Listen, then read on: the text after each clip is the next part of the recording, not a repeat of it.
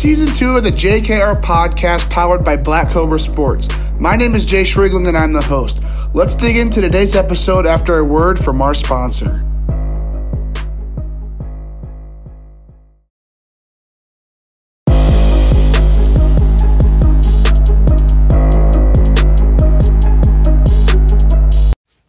Today's episode sponsor is Mine Baseball, located in Dallas, Texas. Their bats are made from 100% European beech wood, which allows for more density, which then leads to more power. I mean, who doesn't want more power? We all know chicks dig the long ball. Multiple studies prove that beech outperforms maple, birch, and ash that you're probably used to swinging. Beech wood straight grains mean for less breaks, and Mine Baseball exceeds the MLB regulations in that category. Are you also frustrated with seeing the dried paint spots on your barrel? Mine Baseball uses a family secret technique that leaves a perfect finish every time. If you set their bat next to another brand, you will make sure that you see the difference. Lastly, they also use a built in grip to reduce vibrations. It is the same technology that is used to reduce recoil in rifles. Make sure to check them out. Go find them on Instagram, TikTok, YouTube. Um, on Instagram, their username is at mine, M I N E, baseball. Check them out, but let's dig into today's episode.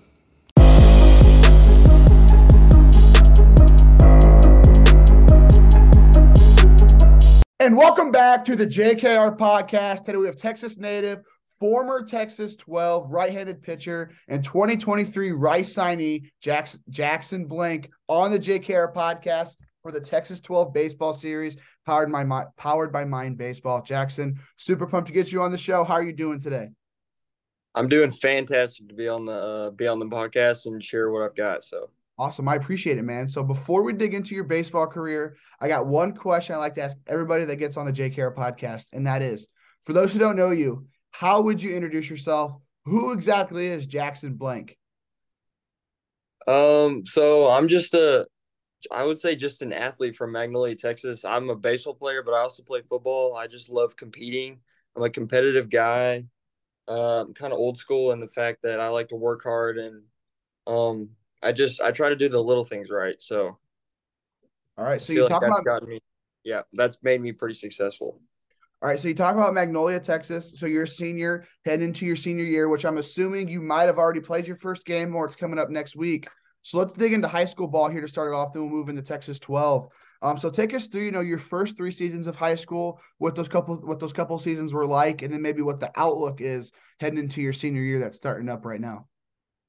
Yeah. So so last year, um, we had we had an okay season. We ended up getting fourth in district, and then we made playoffs. And man, we had a heck of a series against a really good Lake Creek team. They've got a lot of guys, and we took them to game three, and then we ended up unfortunately losing in game three. And so I've been I've had that in the back of my head this entire season. So the outlook for this season is that that's the goal is to make a deep run in the playoffs and and definitely hopefully win district against Lake Creek because they're in our district um this year last year they weren't in our district but we met them in the first round of the playoffs um and we've actually I've actually got a couple of my 12 teammates play on that team so we know a lot of guys and we've got a lot of connections to them and so but but besides them we have to beat everybody else in our district of course but that's the mm-hmm. outlook for the season so you mentioned game three of a tournament game. So how does that work there in Texas? I know here in Indiana, where I'm from, you know, you play one game. If you lose one game, you're out and you go home and you're done playing. How does that work in Texas when it comes to top team, whatever, like how many top teams make it? What does that bracket look like? Take us through that state tournament in Texas. So um the coaches can decide before the series starts if you can do a three game series or one game series. And so they decided on a one on a three game series. I'm sorry. You can either do a coin flip or you can just mutually decide on it. So they decided on a three game series. So we actually won game one at their place, and then we played two games at our place the next day, and we lost the second game and the third game, unfortunately. And it was it's tough looking back on it because because we had leads in both games. So yeah. That's a, but that's how it works. So you can either have a one game series or a three game series. It just depends. Okay. So being a junior last year, you know, going through, you know, losing in game three, that winner, winner go home, win or go home. um mm-hmm. type of game. Uh, with you now going into your senior year, how have you maybe transitioned from you know an underclassman, a junior, to now you know being that senior senior leader in that locker room? Like, how have you maybe transitioned to that, and maybe use some of your past experiences to maybe show some of the younger guys the the ropes of high school baseball? Mm-hmm. So, being a senior, you kind of have control, and uh, you're more of a leader in the leadership position. Versus whenever you're an underclassman, it's not so much. You're still a leader, but um, and you still have to show those kind of qualities in the leader um, to be a really good teammate and whatnot. But when you're a leader, and we have a really good group of leaders on my team, um, so I'm super excited to be able to show them the way and that hey, this is what we did last year, but this year let's fix this and fix this, and that way we can be even more successful than we were last year and make a deep run. Mm-hmm. So you mentioned how you play quite a few of your Texas 12 teammates, you know, throughout the spring, whether that's the tournament, whether that's the regular season. What does that region kind of look like where you're from in Magnolia when it comes to top competition wise? Like who are some other division one school uh, division one commits that you're playing? Maybe some schools you know, like you have you have circled on the calendar. What does that look like competition wise in your region? Yep. So we have a really tough um, district in our and so our region is we have Magnolia, um, that's where I'm from, and so in we in our district we have Magnolia West, my school, and then Magnolia, and then we have Lake Creek and Montgomery, um, and then we have Brenham and all these got all these teams got got um really good players on their team. And then you've got Rudder, College Station, and A&M Consolidated. So that's our district. Um, but some guys, some D1 commits. So I said mentioned Lake Creek earlier. So one of my Texas 12 team uh, teammates was Blake Brown. He's committed to um, Sam Houston State. Um, that's their shortstop over there. He's he's a real good player. Um, they just they got a guy, uh, Weston Moss, right-handed pitcher, and command. They got a lot of good players. Um, they got a few other players I can't really. Oh, uh, Jackson Wilkerson, another Texas 12 teammate, Baylor commit on that team. So uh, they've got they've got a lot of good players and a couple players that played on 12. So so let's say you are a fan or a scout, you know, going to a Magnolia high school baseball game this year. You know, besides yourself, who are maybe some of those other guys to be on the lookout for um, when you're going to a Magnolia game to cheer you guys on? So, um, myself, I'm committed to Rice. Um, we've got a really good pitcher in James Ellwanger. He's committed to DBU. Um, big, six five, um, stereotypical big right-handed power pitcher. Throws throws hard. He's got a real good splitter. Um, the other day, he uh, there was a Padre scout that came out, and he I got to throw a bullpen in front of him. James did too. Um, and that was super fun. Uh, also, Kalen Diger is a really big part of our team. Um, he's committed to Wharton County Junior College. Really good player. Um, another player, oh Dawson Park, shortstop, Texas State commit. Um, and then we've got we've got a lot of young guys that are going to be really good players that haven't committed or anywhere yet. Um, and we've got a couple guys that are older that are really good baseball players that haven't committed yet that are probably going to go JUCO or better if they really want to. So yeah, they, we've got a lot so we talk about how you know how great Texas high school baseball is. I mean, you can make an argument along with Florida, California for the top for the top states when it comes to high school baseball competition. But when you're looking at some of these other teams, so you know, let's say you're matching off on a Friday night against somebody else. What do some of these other pitchers look like in your conference, or even some of the hitters that you're facing when you're on the mound? Like, what do some of these guys look like? What are some of their profiles? Um, so everybody in you know Texas, Florida, California, I've played against them in you know summer ball or whatnot, and so all those states are really good. But in Texas, a lot of the hitters are really scrappy, and so you go, you have to command, be able to command because if you go out there and you know you might be throwing hard, but if you can't command your spots, then they're just going to take advantage of that. And the coaches, I would say as well, are really big on the fundamentals and scrappiness and whatnot. So in my district, um, there's a lot of really good hitters um, and pitching wise too, there's a lot of really good pitchers that throw hard. That've got really nice breaking balls, changeups, whatnot. Different kind of guys that you know. One one guy um, on Lake Creek might be a sinker slider guy, and the next guy that comes in might be you know rising fastball, over the top curveball kind of guy. So it just depends. We've got all kinds of every different kind of, I would say, style, if you will, um, in Texas, and so everybody's kind of unique, but they all do their job really well. So. So looking back into, you know, let's say your underclass year, so freshman, sophomore year, might even want to throw junior in there as well. What do you think's tougher when you're playing high school baseball in Texas, where that competition level is so great, but facing you guys who are maybe a couple years older than you, Um, is that tougher than when you're playing travel baseball when you're facing some of the top tier talent of your age group? Like looking back, you know, a couple years, what what did that kind of look like? Was there a mindset change there when it came to high school travel baseball? Um, so I would say the difference, I would say that high school travel baseball, I would say there's more pressure involved. And I don't know why. I guess I would say maybe because the fans are all there and your town shows up and it's crazy, but um high school baseball is different in the in that sense compared to travel ball baseball. Travel ball baseball is more of um you know, I'm a I'm a big team player and whatnot, but I guess I would say that travel ball baseball is more working on your individual skills and and then putting that together to win games versus high school baseball is and you're supposed to do this in all baseball games, right? But high school baseball is let's go out get the job done. I don't care what I have to do to get it done. You know, this is what I have to do to win games, and so we're gonna go out there and do it. And travel ball, there's that too, but also it's you know if you have a couple college scouts coming out to watch you pitch, you know you got to show them your best, and so you're not exactly I would I would say you're not exactly worried about all the other factors that's going on versus high school baseball. You have to do your job. You have to get it done so that you win games. And so because there's only a certain number of games in district, right?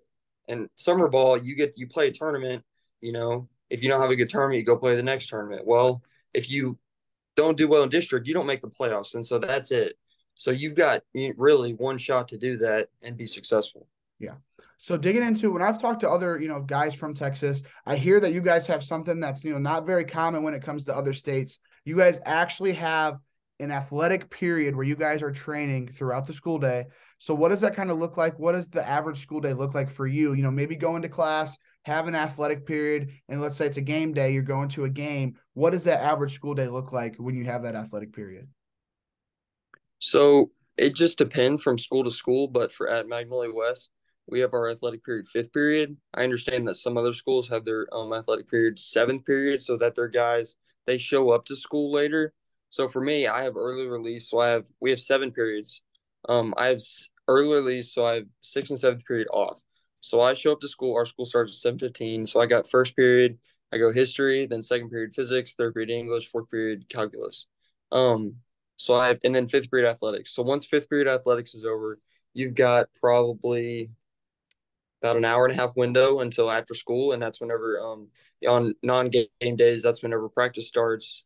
Um, but on game days, we usually it just depends. Some days we hit on the field to prepare ourselves for that game, um, and um, and then we after then we have some downtime. Then we come back, um, eat a little bit, and then get ready for our game. And our coach at our school is really big on doing the fundamentals right and he said before our season starts, he said, Hey, we might show up to games earlier than you've ever shown up to a game before. But it's not about the distractions. You've got to lock in do your job um, so you can, we can win games and get the job done. Yeah. So leading up to, you know, let's say you guys hit to the field, you know, a little early, leading up to that game while everyone's there, everyone's warming up. What is your pregame routine? That can be when you're on the mound, and then even you know how that differs when you're playing the field that day, maybe taking a rest day off the mound what does that pregame routine look like for you, you know, leading up to, you know, maybe an hour before the game? So for me, I I definitely have to have food in me, so I'll eat meat. Um, that's a big thing. I just if I eat a bunch of junk the day before or the day of, I can feel it when I'm on the mound. So I have to eat some good food. Um, and then I'll usually take a nap. Whether if it's an away game, I'll take a nap on the bus. Um, if it's not, then I'll take a nap before the game. Um, so I feel I feel like I have energy for the game. Um, and then I would say about 30, 30 minutes or so before the game, I'll start um, tossing a little bit. But um, well, before that, I'll say you have to get really warmed up. That's big and important because before, you know, when you're younger, you don't warm up as much. You could get hurt, and so um, I've learned that as I've been playing that if you don't do that, you'll get hurt. So I start warming up, and then about 30 minutes for the game, I'll start throwing a little bit, real easy, not rushing because if you rush, then you'll get tired, right? Um, and so you start stretching it out and then eventually it just depends well it depends if you're a home if you're home or away because if you're the um, home team then you're pitching first. And so um if if that's the case you know they can't start without you. But i would say about 10 minutes before game time starts you go out in the bullpen and start warming up. Um but also the mindset for before the game if you uh, go out and have a terrible bullpen then that's fine. But you got to go in the game and get the job done, right? But if you have a great bullpen, that doesn't necessarily mean you're going to go out and shove on the mound. So it's all about getting the job done, doing the little things right, stuff like that. Yeah. So let's transition a little bit to the Texas 12. So take us through, you know, how you got connected with them, however long ago that was, and you know what that experience was like. You know, playing travel baseball for the Texas 12 down there in, in uh, College Station. Um. So I had a ton of fun this summer.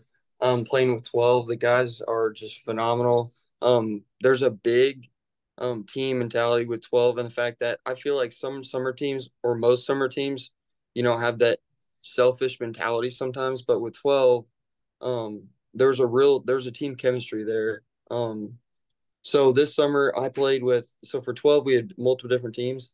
I was a um played a little bit of two way on the second team, the black team, which there's a lot of dudes on the black team too. But and then I would pitch on the maroon team. Um, and so I played one or two tournaments of the black team to start out, and then and then I went up to carry um, and pitch for the maroon team, and that's whenever we got to play the Bulls and the championship and win that. So that was fun. So. So take us through that USA tournament. Um, I know you were on the mound there for that championship game, from what I've heard. So take us through, you know, what that the entire event. Take us through what that day to day looked like, the atmosphere, just the experience in general, and then leading up to that, that championship game, what it was like facing the Indiana Bulls, what that was going through for you. I mean, for me, I, Indiana Bulls are my hometown team, so I always like kind of hear. Uh, I always kind of like hearing, you know, how you guys beat them. So you know, kind of take us through that a little bit.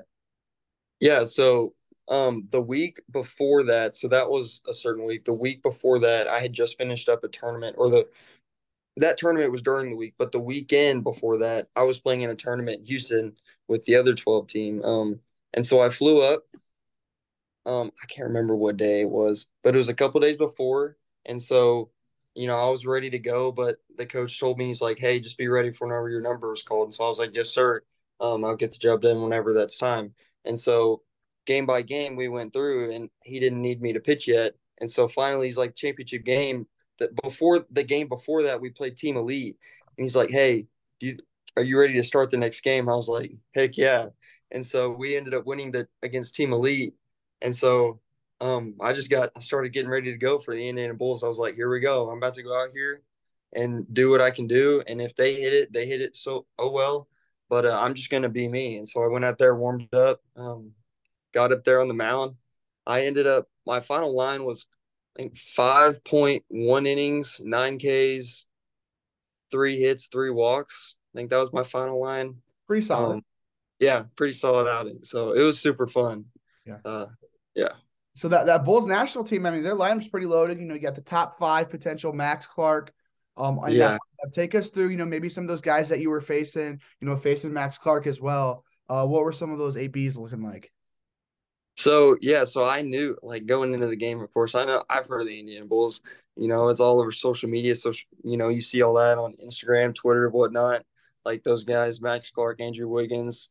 Um, so I mean, when I was pitching, I just remember being up there and like having tunnel vision, just getting up there and I'm gonna do my job. And so I just remember going out there like, hey, I'm gonna get you. I don't care who you are. But I just I do remember though, like seeing Max Clark up there um, with his. I think he was using his pink bat that day.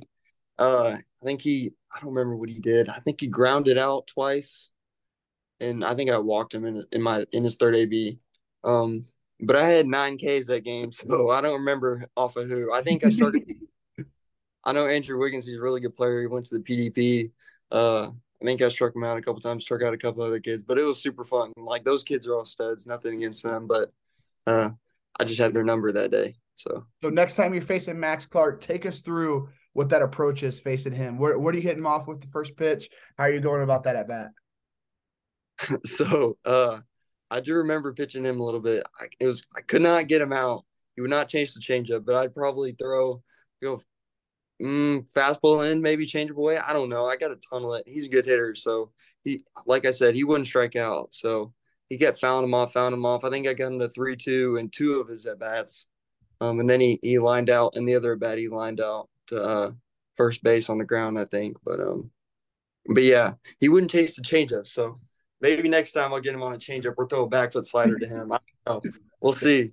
So you you mentioned tunnel vision. So when you're around, you know, when you're at, a, at an event like that, where you know there are you know a bunch of big time ball players there, I'm sure there's a bunch of scouts and coaches there as well. When you are, you know, let's say you know you had that Padres workout the other day where the scout came in. How do you kind of keep that tunnel vision and kind of keep that you know away from your mind when you have all these people, different people watching you, and kind of just stay focused on the game of baseball? So for me, um, whenever I was younger, I guess sophomore year in varsity, I, sometimes I would let the moment get too big. And for me, that was a learning experience. And so I took that into the mentality of you can't let people change your outlook on the game or the situation, or you can't let the moment get too big because it's hard. It, I mean, it's nerve wracking whenever you're throwing a bullpen in front of a MLB scout. Like that's the that's your dream, right? That's the best job in the world is playing a game. Um, but ultimately, if you try to if you try too hard then you'll end up it's it's almost like a snowball effect and you'll end up failing. Not necessarily but most likely. So you just have to go out there and be you and understand that whatever happens happens. Say hey this is what i'm going to do out there. Whatever happens happens. And uh, i'll have to live with it but i'm, I'm going to give 100% effort. And this is going to be the outlook this is going to be the um you know product of what i do. And so you have to have that kind of confidence and that kind of mindset heading into it. And that's what kind of the tunnel vision is yeah. So so with the Texas 12, I mean, I know there's a ton of just, you know, great coaches. You got Coach Knox. I know Coach Bennett focuses on the 2025s, but he is, you know, kind of the face of that program. Coach Hodge, Coach Browninger, all these different guys. You know, what are some of those relationships you have with all these different coaches in the 12 organization? So for me, my biggest relationships were whenever I was with the Maroon and Black. So specifically in the Maroon, the biggest relationship, Coach Knox, he's unbelievable um, Coach Van Allen, CVA, we like to call him Van Allen, um, great pitching coach. And then on the black, um, Coach Andy Pettitte, of course. Uh, so yeah, so he's he's pretty cool. But uh, they completely changed my perspective. Coach uh, Coach uh, Van Allen, CVA, um, taught me like for instance, he taught me a new changeup grip. He also taught me um, the mentality before the game about the bullpen how if you you could have a terrible bullpen but it doesn't matter because if you go out there and shove in the game like who cares right? Nobody's to know. Um he talked about he talks about for instance whenever i'm pitching in the game sometimes i would have this tendency to leak my hips forward and then my backside would kind of collapse but he would talk about stay over your hip as long as possible whenever you're pitching. So little stuff like that um, helps you throughout the game. Um, and then coach knox is he's like he's one of the most honest guys ever, but he's so knowledgeable about the game. Um, he has all the players um, locked in in the game, like so. Um, he's all about getting the job done, stuff like that. So for a guy like Andy Pettitte, and let's say you're you know playing a tournament, you have a guy who's won what four World Series rings, four or five, you know, right next to you. Like, what are you doing just to pick his brain and just kind of you know learning from the experiences he's had and some of that knowledge that he's gained over the years with everything he's done in his career? So, um, before I say that, I remember I have a picture of me warming up in the bullpen before um, playing the Indiana Bulls and Cary, and him uh, standing over the railing, just kind of talking to me, kind of going, walking me through like mentality and stuff like that. Um, and he's just, he's not about, he's not like, he's like, hey man, yeah, he's like, yeah, you look good. He's, I would say he's more about confidence than anything because you can't go through if you're having a bad bullpen, you can't completely change your mechanics, you know, 10 minutes before the game starts. Yeah. So it's all about getting your mentality right. And that's what he talks about. And he's, you know, good about getting your confidence up. And uh, he's like, yeah, man, you look real good. Go in there, get you a towel, get you a water, sit down, take a break before you go out there and then go shove. So that, you know, he's real, he's awesome coach. Super thankful to have played for him this summer. So so with your travel baseball career, you know, coming to an end, you know, no more, you know, after this spring, you'll be going to Rice to go ball out there. Um, just looking back into, you know, these past, you know, four or five years of playing travel baseball for the Texas 12, what would be a couple of those just favorite memories that you have, you know, beyond maybe that USA championship game um, that you have, you know, playing travel baseball, playing for Texas 12, you know, traveling the country? So for me, um, playing in Cary was, of course, one of the best moments of any summer I've had. That was, I mean, that can't get much better than that, right? Playing the best competition in the country.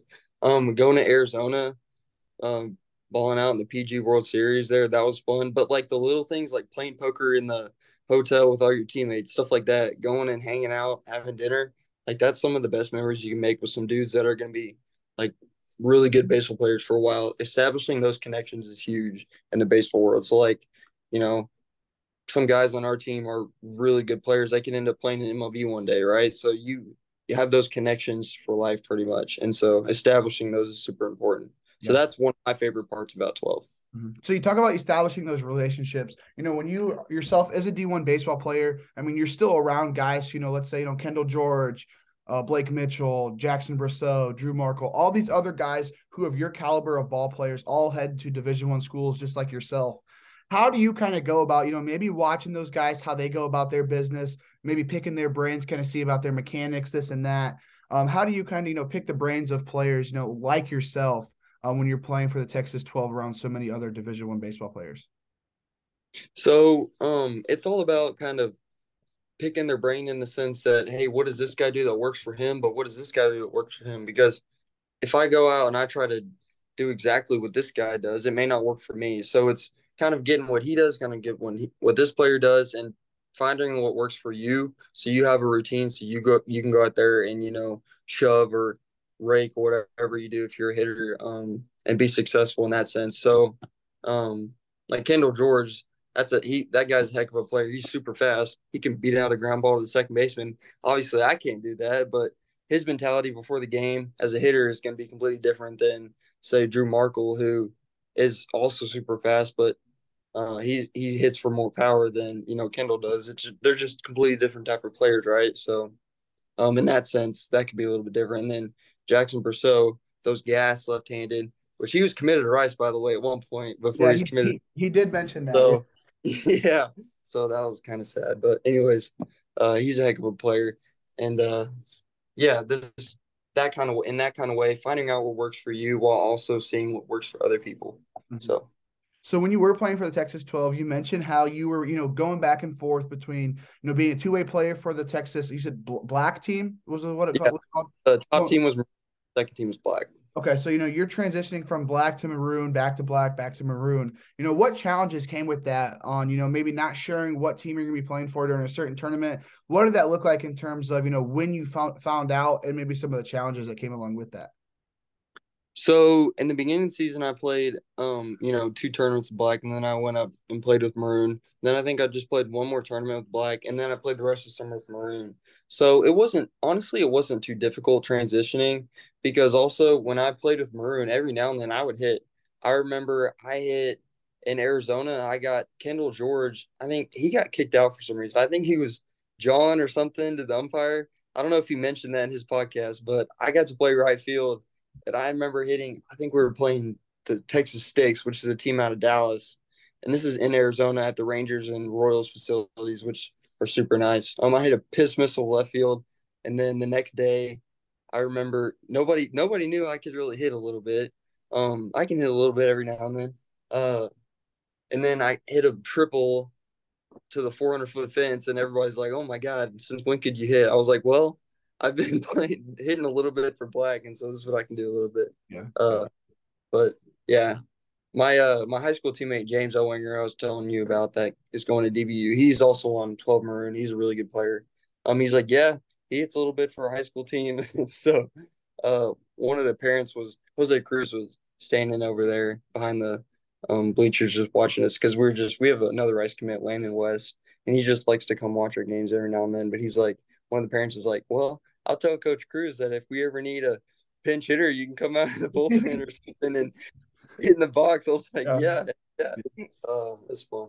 Yeah, like that, uh, like that one pitcher for LSU a couple years ago, where, where, he like he was a pinch hitter, you know, hit a bomb like right field. He's like, I was just trying to go up there, hit a bomb, you know, whatever. I'm a, I'm a pitcher.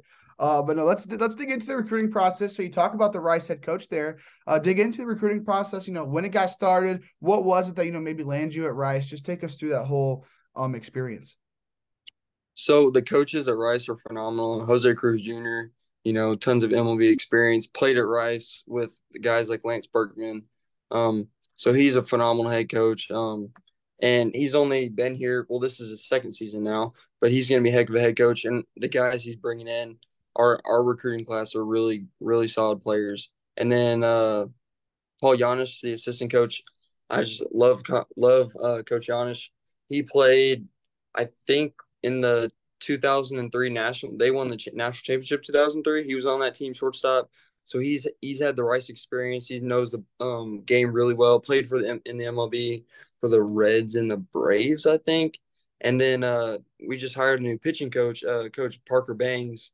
Uh, he's phenomenal. He was at two way South Carolina, um, so he understands the perspective from pitching and hitting. So hey, if I'm looking for this pitch as a hitter, well, he's coaching up the pitchers. So I'm going to throw the other pitch you know, because um, he understands both perspectives. So he's really solid, and I've established really good relationships with him.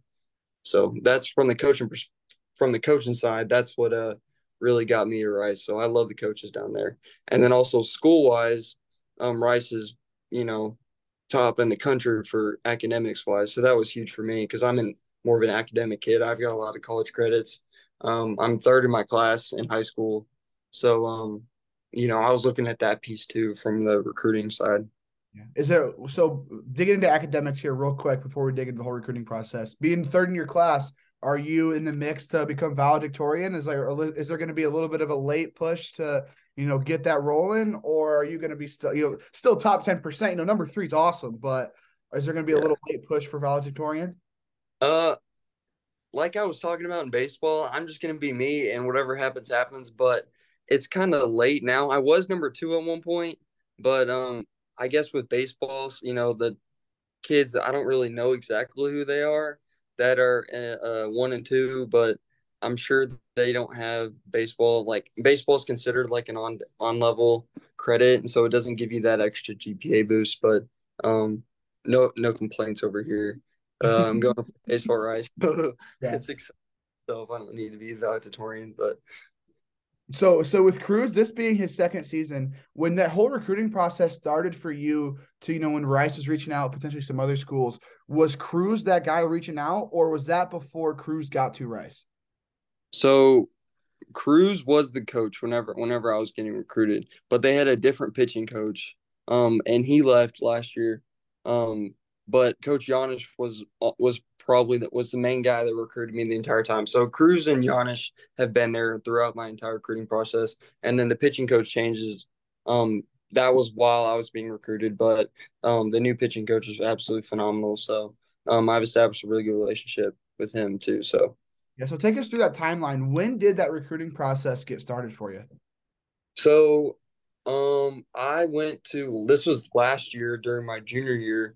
Um, I went to a camp in January and as a junior in January, it was pretty cold. And I remember I went to their camp and I pitched two innings. I think I had like five Ks and a ground out in two innings. And I didn't throw a pitch under 88, like fastball wise, um, as a junior. And Coach Janish, we were just talking. He's like, Yeah, you know, we're obviously recruiting you, but I'd really love to have you. This be a really good fit academic wise because he knew I was a really good student. Um, and so we had kept in touch. And then I think it was about February that they offered me last year.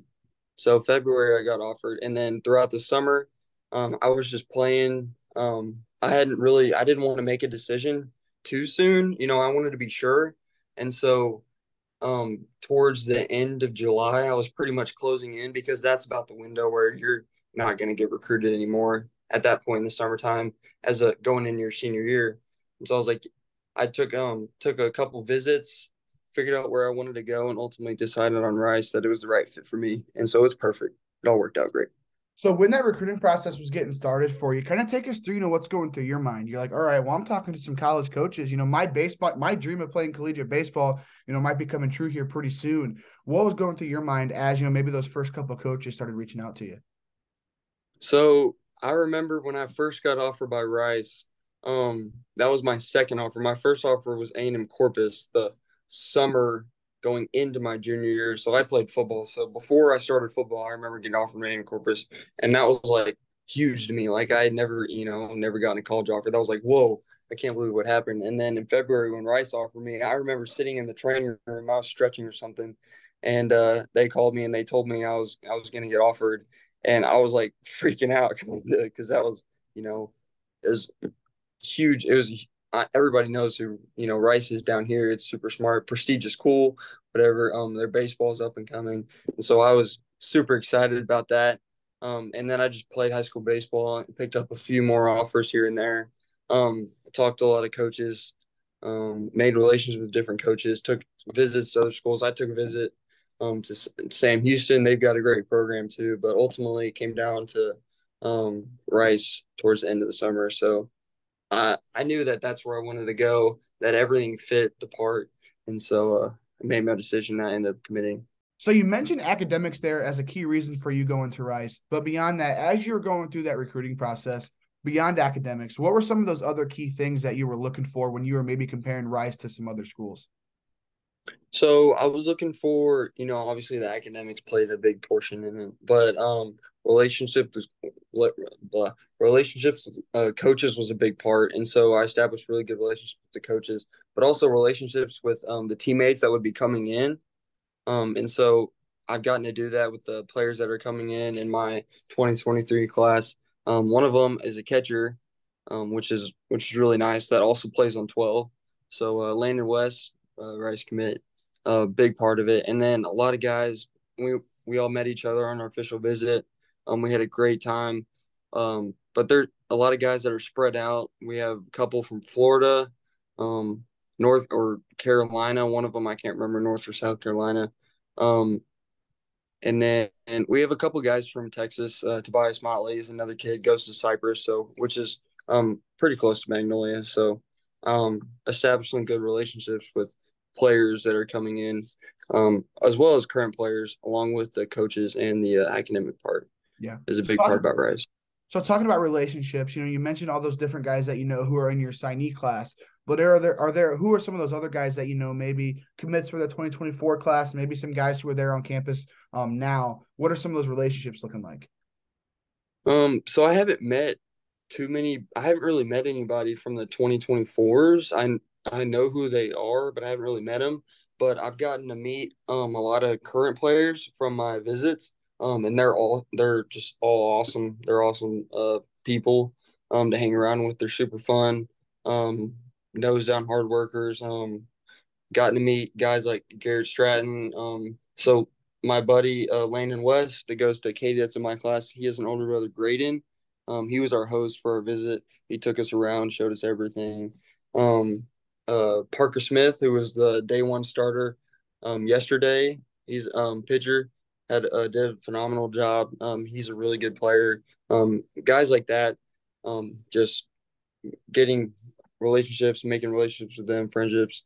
Um, they were just really good people, and so fun to be around. So, so as the recruiting process was coming to an end, do you remember the day that it hit you? Okay, I think Rice is going to be the place for me. Kind of take us through that a little bit. So, I remember this summer. Um, I know that. So for me, right. So Rice only has eleven spots available for um, players, and that's that's a university thing. That's not like an NCAA thing or anything like that. Rice University is just super particular about who they let into their school, um, because I guess because of the academics part. And so I remember there was a, I think there was about eight or nine commits. There was a couple kids that ended up decommitting after I committed, um, but um, there's a couple commits, uh, and I remember I was like, well, there's there's nine kids committed um, they don't have any pitchers or anything like that. But I was like, at at the end of the summer, I had kind of figured out where I, I wanted to go there after taking a couple of visits, and I was like, I I think I really want to go here. It's close to home. Um, the academic part is really big. You know, after you graduate, you're gonna have a heck of a job if you don't end up going pro. Um, uh, one of the parts is they actually they were talking about making a lot of money after you graduate. So uh, the coach. That was kind of a selling point. Um, that was kind of exciting. Um, but the degree from Rice is just super respected. I've talked to CEOs um, that that went to Rice, got their MBA or their engineers there.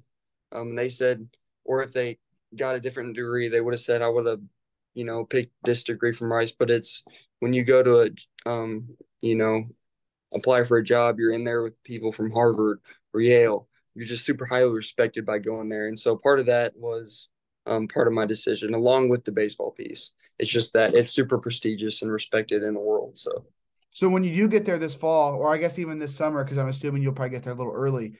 Um, what are you planning on studying there? Like, what's where's that interest lie? So I'm gonna go. I'm gonna start summer schools, and so that starts in late July. Um, and so for me, I'm gonna try engineering, and I've heard that it's super hard, but it can be done, and it'll pay off. So I'm gonna try mechanical engineering. So for me, they they call it the big three. So you have um, calculus, physics, and chemistry. And so in high school, I'm taking physics and calculus, and they will give you the credits if you score high enough on the AP test. So my goal is I know I can do it, is to get those credits for college, and then I'll probably end up taking chemistry there, not in high school, because chemistry in high school, they only have it during fifth period, which is my athletics time. So I can't take it in high school, but I'll have to take that in college. But yeah, so I'm going to try engineering. Um, I'm going to do that. And so that'll set me up for life pretty much with a engineering degree from Rice. Sure. It's hard to beat. So I mean that I mean that's pretty exciting. You're beyond the game of baseball there, but um, so you know, we talked about it earlier how you know you're kind of a PO. Obviously, you could hit a little bit, hit a, hit a little bit. You know, when you're hitting in high school, hitting for Texas 12 there um last summer as well. But let's kind of dig into the pitching side of things. To start it off, let's kind of dig into your arm care situation. So kind of take us through that. You know, in season and off season, what's that looking like, and then maybe even what your ramp up schedule looks like. You know, December, January, leading into February, where the season get ready to begin. Take us through that arm care situation a little bit. So I mentioned earlier that I played football. So for me, almost part of arm care in high school is was playing football. Playing football gave me a break. It gave my arm a break to kind of recover from, you know, fatigue or anything that went on during the summer. Um, because you play a lot of games in the summer and uh and in the spring, of course, with high school. And so I feel like every before every high school season, I have almost a velo jump, like every single time after football season is over. And so for me, playing football was a part of arm care. And then and then you get into ramp up, you know, January. So you start throwing from so this season we've started we started throwing from 60 feet to 90 feet after a couple weeks, only throwing fastballs, and then we um, implemented changeups. Um, and then only a couple weeks ago started throwing breaking balls. Um, so now I'm full go. But for instance, I'm gonna throw on Monday, and um, from next Monday, um, and so I threw I threw long toss yesterday, and I threw a little bit of long toss, and I threw a flat ground today. And then tomorrow I'll probably just stretch it out a little bit, kind of get the body set for to, for Monday. Um, and so you be, be able to be ready to go. Um, but arm care is huge, and so I like to throw a lot of long toss, um, kind of old school. I do do plyos, I go to this place called Performance Edge in Houston, and we have a lot of good um, players and coaches up there to get your body right and get your mentality right. So I throw plyos over there, but I throw a long toss to the school. So that's what I do for arm care. So when it comes to actual in season, let's say let's go through it. Let's say you start on a Thursday night or whatever. What do those next couple days look like? You know, leading up to that next start. Um, whether that's you know while you're playing at third base, you know maybe take a couple of days off. What does that look like in between starts? So for me, um, I know it says third base on on PG, but for high school, I'm actually playing outfield now, um, and I love it. For me in football, I play safety, so playing outfield for me is like playing safety. Um, you kind of see everything going on in front of you, and you can, uh, it's you know the running portion of kind of moving around is just like playing football, so it's super fun for me.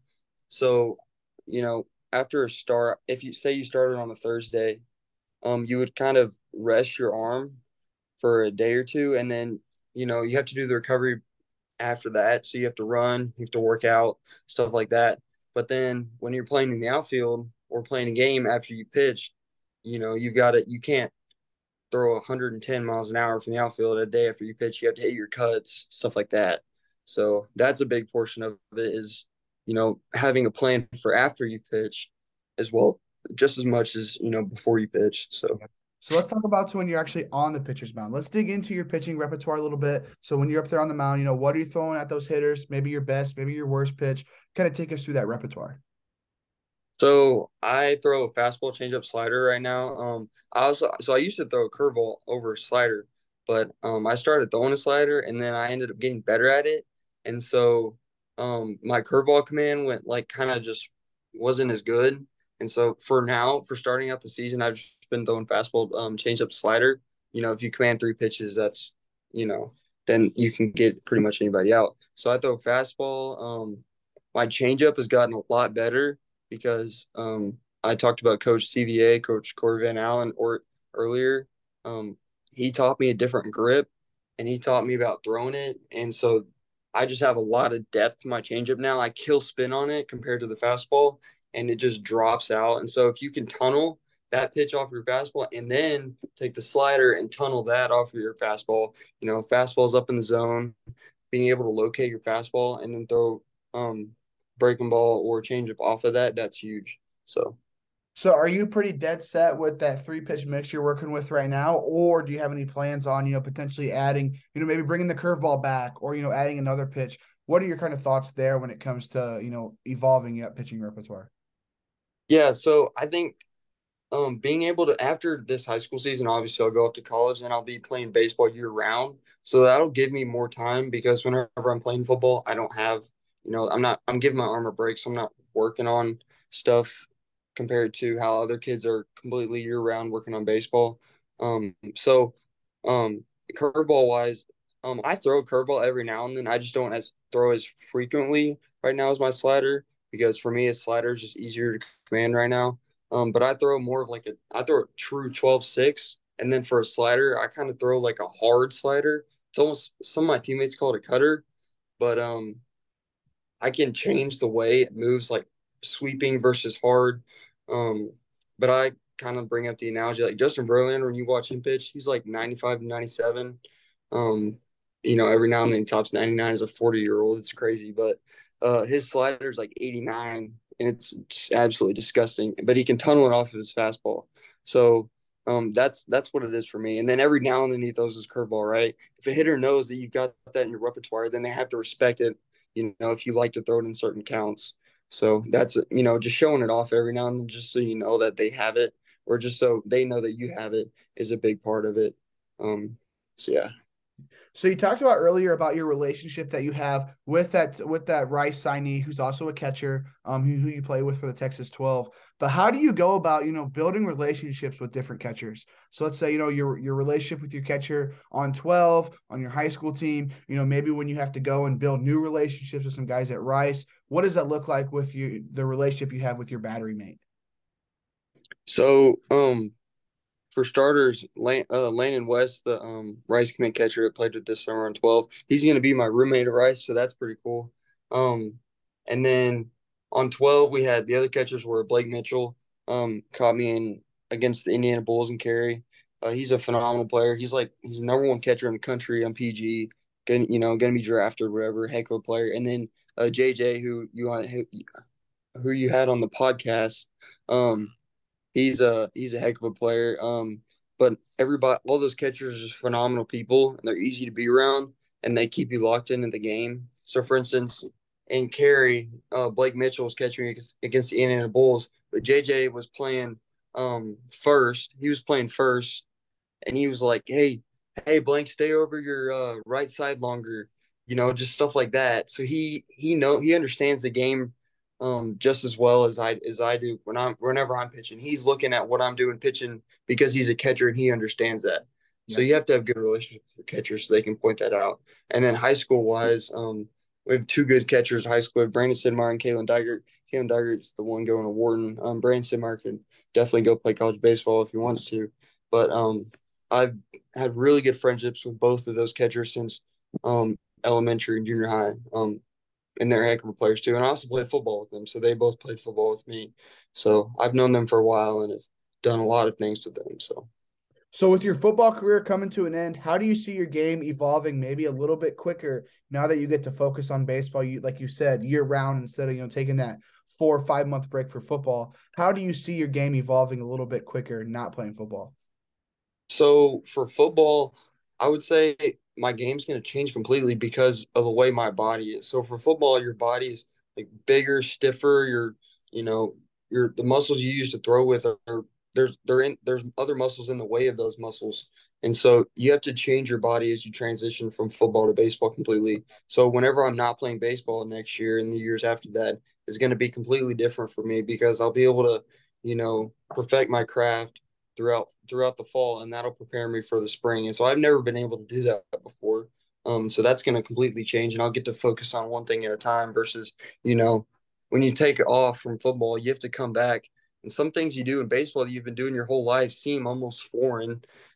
like you've never done them before, just because you know the way you're feeling and throwing and stuff like that. So so let's say you're a scout watching your game. You know, you're on the mound, you're interacting with your catcher, interacting with some of your other teammates in the dugout. You're a scout watching your game. What is that personal scouting report that you'd be writing up on your on yourself? So I would say fastball wise, like to throw it up in the zone. Um, you know, upper 80s to low 90s every now and then. My scrimmage the other day, um, I top 91. So I'm, you know, slowly moving my velo up. Um, so, and then changeup wise, like my changeup, I kill spin on change on my changeup, which allows like that dropping action. And then slider wise, I throw like a hard slider, which I mentioned that earlier, but I throw that around 82 to 83. So, um, but I would say loves to just compete on the mound. Um, some people like say that I've, I've had like a bulldog mentality almost, or like a real unrelentless motor, I guess. So I would write that up for myself. Okay. So yeah, so I don't have I'm not like some of my teammates that I've played with where I have to 95 just straight overpowering everybody with a nasty curveball. Um, but you know, I've got the mentality where I'm gonna go out there, I'm gonna beat you today, and this is what I've got, and so let's see if you can hit it kind of deal. Mm-hmm. So. so, so when it comes to the development side of things, so you know these this spring, this summer, you know, head to the next four years while you're at Rice. What are some of those things that you're wanting to develop most within your game these next couple of years? Um, for me, I would say developing, hmm, maybe figuring out how to. I know it's big in MLB now to have really high spin on your pitches. So maybe getting more spin on your pitches. I don't know if you can really develop that. So like some ways it's just how you throw. For instance, I know like Jack Leiter, he's like an average spin guy, but he throws 98. But some guys that throw 80 might have ridiculous spin. So spin is like is kind of weird in itself.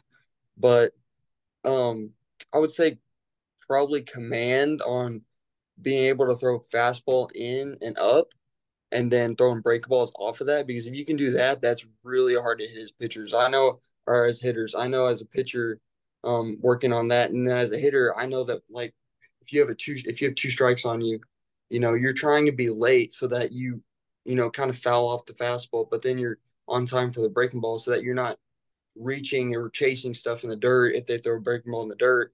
But it's really hard to hit a fastball up and in if you're doing that.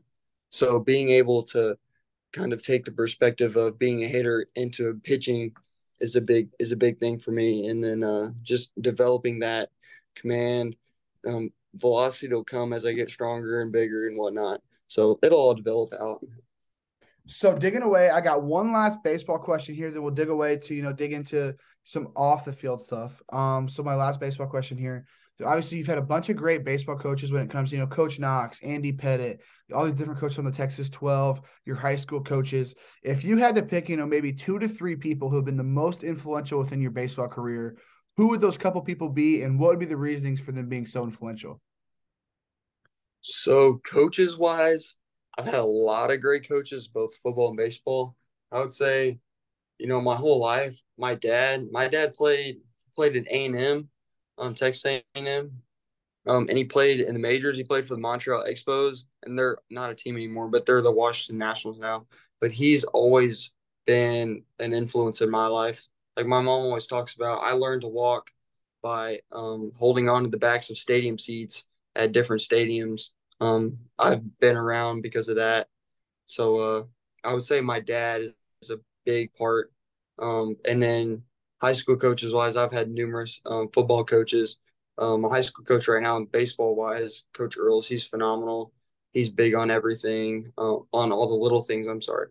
And then you know, Coach Knox is he brings a different perspective of, hey, this is what uh, this is what I, uh, college coaches think about whenever they see you. So this is what you need to do right. Um, so I've had great coaches over the span of multiple years. So, um, but yeah, nothing to complain about. Yeah. So when you're looking when you're looking beyond the game of baseball, what would a couple what would a couple of those passions be when you're you know maybe trying to get your mind off of things, not think about the game of baseball? What would a couple of those uh, passions be that you like to do beyond baseball? Uh, beyond baseball, um, down in Texas, we like I like to hunt fish a little bit, and so I'm big on bow hunting. So I've got I've got a Hoyt bow. I if I see if like I just love bow hunting. Um, you know, I have deer in range. I'll I'll put it down, so I don't miss with that. So uh, I love doing that, and then I love you know I just love hunting, fishing. Um, love hanging out with friends. Uh, one of my buddies, Dawson, who's on my team, uh, he's always trying to get me to go to cornhole tournaments. So I don't know if you've ever played cornhole, but that's kind of fun. Uh, playing poker with the guys on 12 at the hotel room, that's a blast. So, uh, yeah, I've had a lot of good things to do while not playing baseball. Yeah. So you mentioned bow hunting there. So what is that difference between bow hunting, where I'm assuming it's an actual bow, you're shooting it there, compared to, you know, actual rifle season or whatever they call it? What does that look like? Like, what's the differences there? Like, why do you like bow hunting maybe more than, you know, the traditional hunting? Um, I don't know. Um, have you ever heard of uh Chipper Jones? Uh, yeah, I've, I've heard of Chipper Jones. yeah, I'm just making sure. Hall of Famer. Anyways, he's a big bow hunter. I don't know. I guess for some reason baseball players like bow hunting. Uh, Coach Andy Pettitte, he loves bow hunting, and so, uh, you know, Chipper Jones, like my dad, kind of got me into it. Something about the adrenaline rush. Um, whenever you're sitting ten feet away from a deer that's snore wheezing, it's cold outside. Um, you're just up there in the stand. You got to be super so still that they don't see you. But on top of that, you're shaking so hard, like like you're on a roller coaster or something. I don't know. It like I remember when I shot uh, my first, you know, big, big deer. Um, I had him in bow range for about 30 minutes, but he wouldn't give me a shot because he was on the other side of a tree. Um, but I just remember I could not stop shaking. I tried to get myself to calm down, and I just could not do it.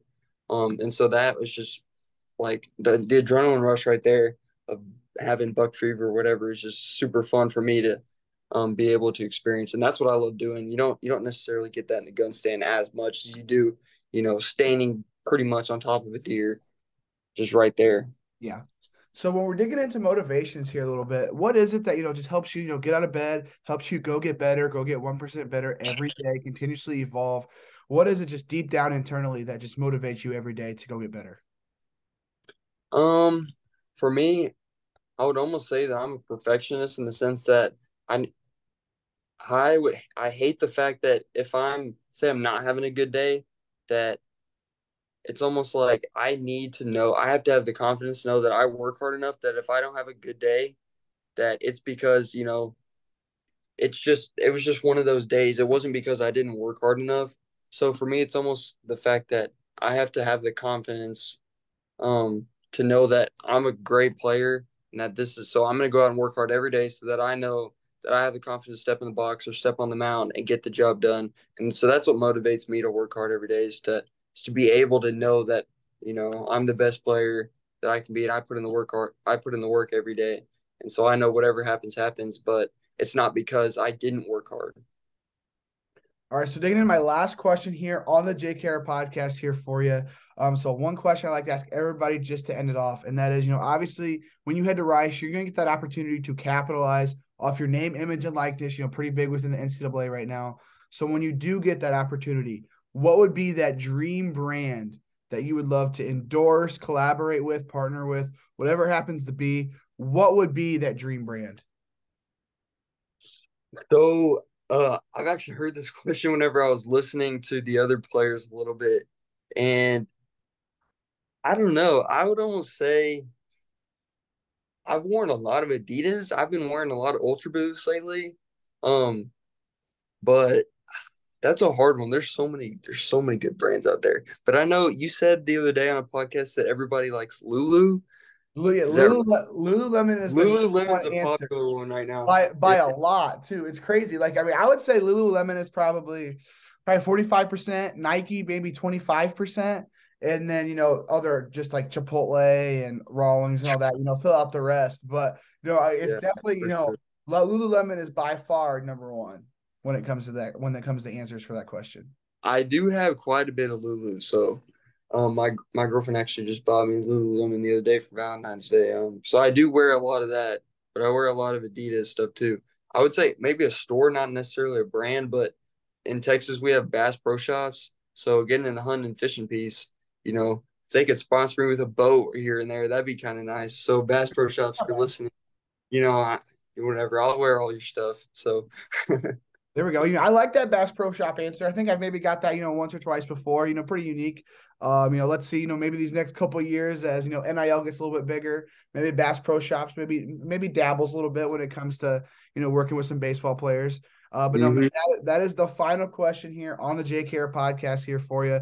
Really appreciate you coming on the show. Um, I want to wish you the best of luck. You know, this spring, you know, even even beyond this spring, as you head to Rice for these next three or four years or so. Um, I'll definitely be following your career. I'll definitely be following that Rice program because I got a couple other your future teammates maybe coming on the podcast as well.